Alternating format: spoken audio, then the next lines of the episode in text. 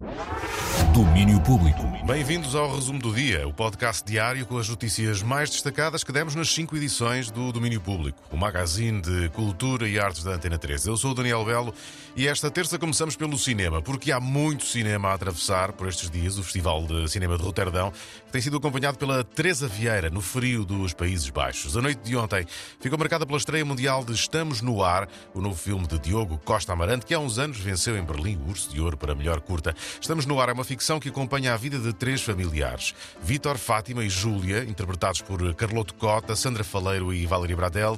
Vemo-los na sua teia meio melancólica de desencontros e solidão, e a dada altura, este não quando, numa cena de encontro na pista de dança entre Vítor e o homem que ele deseja, toca a canção Let It Happen dos Tame Impala. Carloto Cota queria muito que a música fosse esta e acabou por acontecer. E o Carloto foi quem veio e disse: Não, Diogo, não, não, não, é esta. Bem, e como havia ali muito Let It Happen, Let It Happen, Let It Happen, Let It Happen, Let It Happen, eu, ok, pronto, absolutamente convencido. Mas como é óbvio, estamos a falar até em eu disse: Olha, não sei se vai ser possível esta é uma produção independente.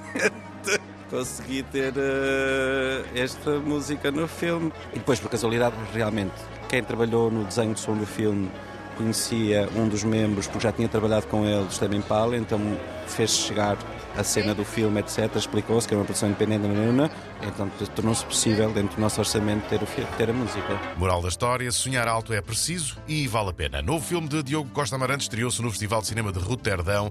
Vai ter ainda mais duas apresentações eh, no certame. Em Lisboa, há uma pequena exposição que nos mostra o trabalho de uma grande mulher, talvez a mais notável mulher portuguesa do século XX. Pelo menos é isso que o curador Jorge Calado pensa sobre Maria Lamas. Eu não posso dizer a palavra ativista porque sei que ela detestaria.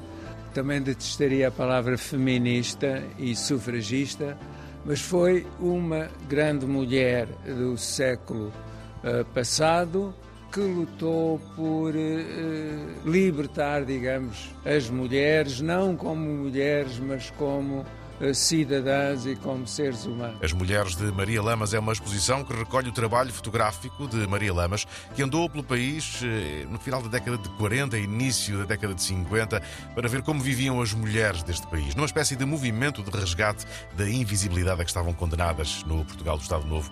As Mulheres de Maria Lamas está na Fundação Carlos de Gulbenkian, em Lisboa, até 28 de maio. A entrada é gratuita. E agora, outras mulheres. As da Antena 3, hoje no Teatro Sá da Bandeira, no Porto, última noite para ver ao vivo as vozes de cama da 3. Daqui Ana Marco. E Tânia Graça. Estamos no Sá da Bandeira neste preciso momento. É verdade.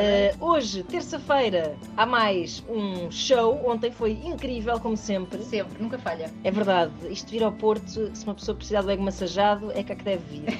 Toda a gente nos ama aqui. É verdade. Apareçam hoje no Sá da Bandeira. Acho que não há bilhetes, mas eh, não sei, pode. Quem sabe? Pode alguém desistir, assim, pensar tipo, ah, não, minha vida não é isto. Ontem foram convidados a Tripeirinha e também os Best Youth. Hoje é outro dia e por isso mesmo, para outras surpresas. Voz de cama ao vivo, última noite, até ver, com Tânia Graça e Ana Marco a dar vida em palco à rúbrica de rádio e podcast Teatro Sá da Bandeira, no Porto. E já que estamos na Invicta, também escutámos um pedaço do novo álbum dos Bardino. Rui Martins é um deles e falou-nos do álbum que saiu na sexta. Este disco Memória da Pedra Mãe parte de uma base conceptual inspirada na memória e naquilo que é a tensão entre o passado, o presente e o futuro, e no papel da memória nessa mesma tensão, que tem um papel tanto de natural como de conflitante.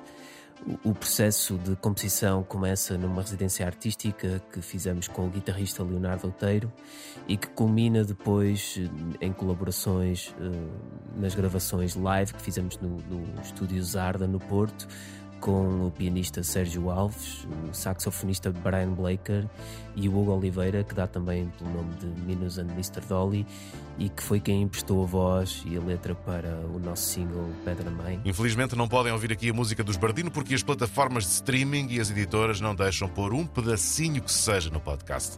Memória de Pedra Mãe, novo disco de Bardino, saiu na sexta pela Jazigo e há concerto de apresentação a 2 de março no Passos Manuel. E ainda no Porto há novidades do Stop O centro comercial, que era um centro vivo para dezenas e dezenas de bandas do Porto e que foi subitamente fechado no ano passado, depois reabriu, mas com um carro de bombeiros à porta e desde então à espera de conhecer o destino. Ora, o presidente da Câmara do Porto, Rui Moreira, disse que as principais necessidades de segurança mais urgentes do stop já estão resolvidas.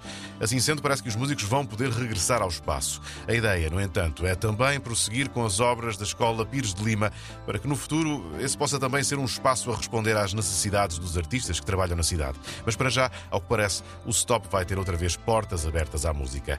Cá estaremos para vos dizer se assim foi. Está feito o resumo do dia, notícias de cultura e das artes de segunda a sexta, das 11 às 3 da tarde, sempre à hora certa na Antena 3.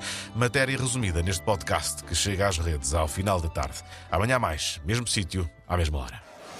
Domínio Público.